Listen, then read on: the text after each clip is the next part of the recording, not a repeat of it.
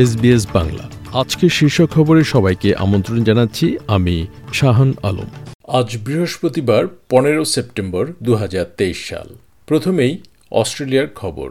মানবাধিকার লঙ্ঘন ইস্যুতে অস্ট্রেলিয়ার সর্বশেষ স্যাংশনের প্রতিবাদে ইরানে অস্ট্রেলিয়ার এনভয়কে দেশটির সরকার তলব করেছে। ইরানি কর্তৃপক্ষের ভাষায় অস্ট্রেলিয়ার হস্তক্ষেপবাদী মন্তব্য এবং চার ইরানি নাগরিকের উপর স্যাংশন আরোপের জন্য তেহরানে অস্ট্রেলিয়ার চার্লস ডি অ্যাফেয়ার্সকে ইরানের পররাষ্ট্র মন্ত্রণালয়ে ডাকা হয়েছিল।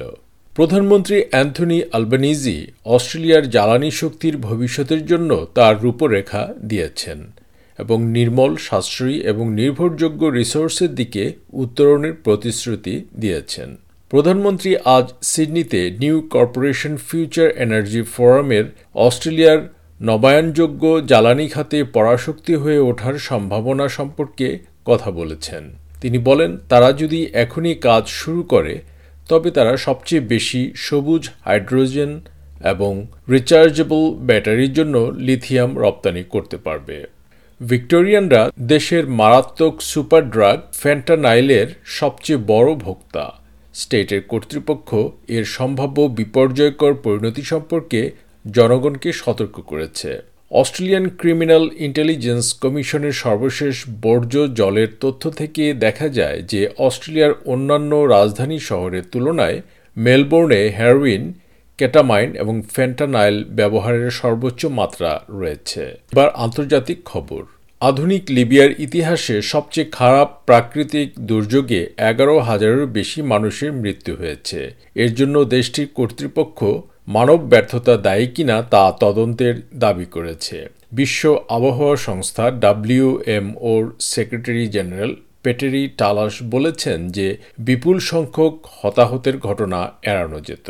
এবার বাংলাদেশের খবর। তথ্য ও যোগাযোগ প্রযুক্তি আইসিটি আইনের সাতান্ন ধারার মামলায় মানবাধিকার সংস্থা অধিকারের সম্পাদক আদিলুর রহমান খান ও এর পরিচালক এ এস এম নাসির উদ্দিনকে দুই বছরের কারাদণ্ড দিয়েছেন আদালত। একই সঙ্গে তাদের দশ হাজার টাকা করে অর্থদণ্ড দেওয়া হয়েছে। খবর বাংলাদেশের দৈনিক প্রথম আলোর। এদিকে বাংলাদেশের মানবাধিকার পরিস্থিতির গভীর উদ্বেগ জানিয়ে ইউরোপীয় পার্লামেন্টে গতকাল বৃহস্পতিবার একটি প্রস্তাব কণ্ঠভোটে গৃহীত হয়েছে।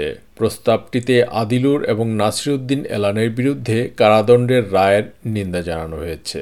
তাদের মুক্তি চেয়ে অ্যামনেস্টি সহ বাহাত্তর মানবাধিকার সংগঠন বিবৃতি দিয়েছে।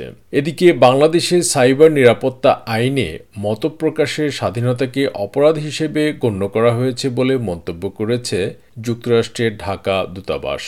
খেলার খবর, ক্রিকেট। এশিয়া কাপে নাটকীয়ভাবে শেষ বলে পাকিস্তানকে হারিয়ে ফাইনালে উঠেছে শ্রীলঙ্কা।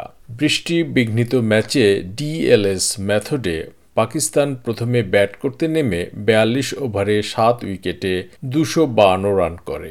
জবাবে শ্রীলঙ্কা বেয়াল্লিশ ওভারে আট উইকেটে দুশো বান্ন রান করে দুই উইকেটে জয় পায়।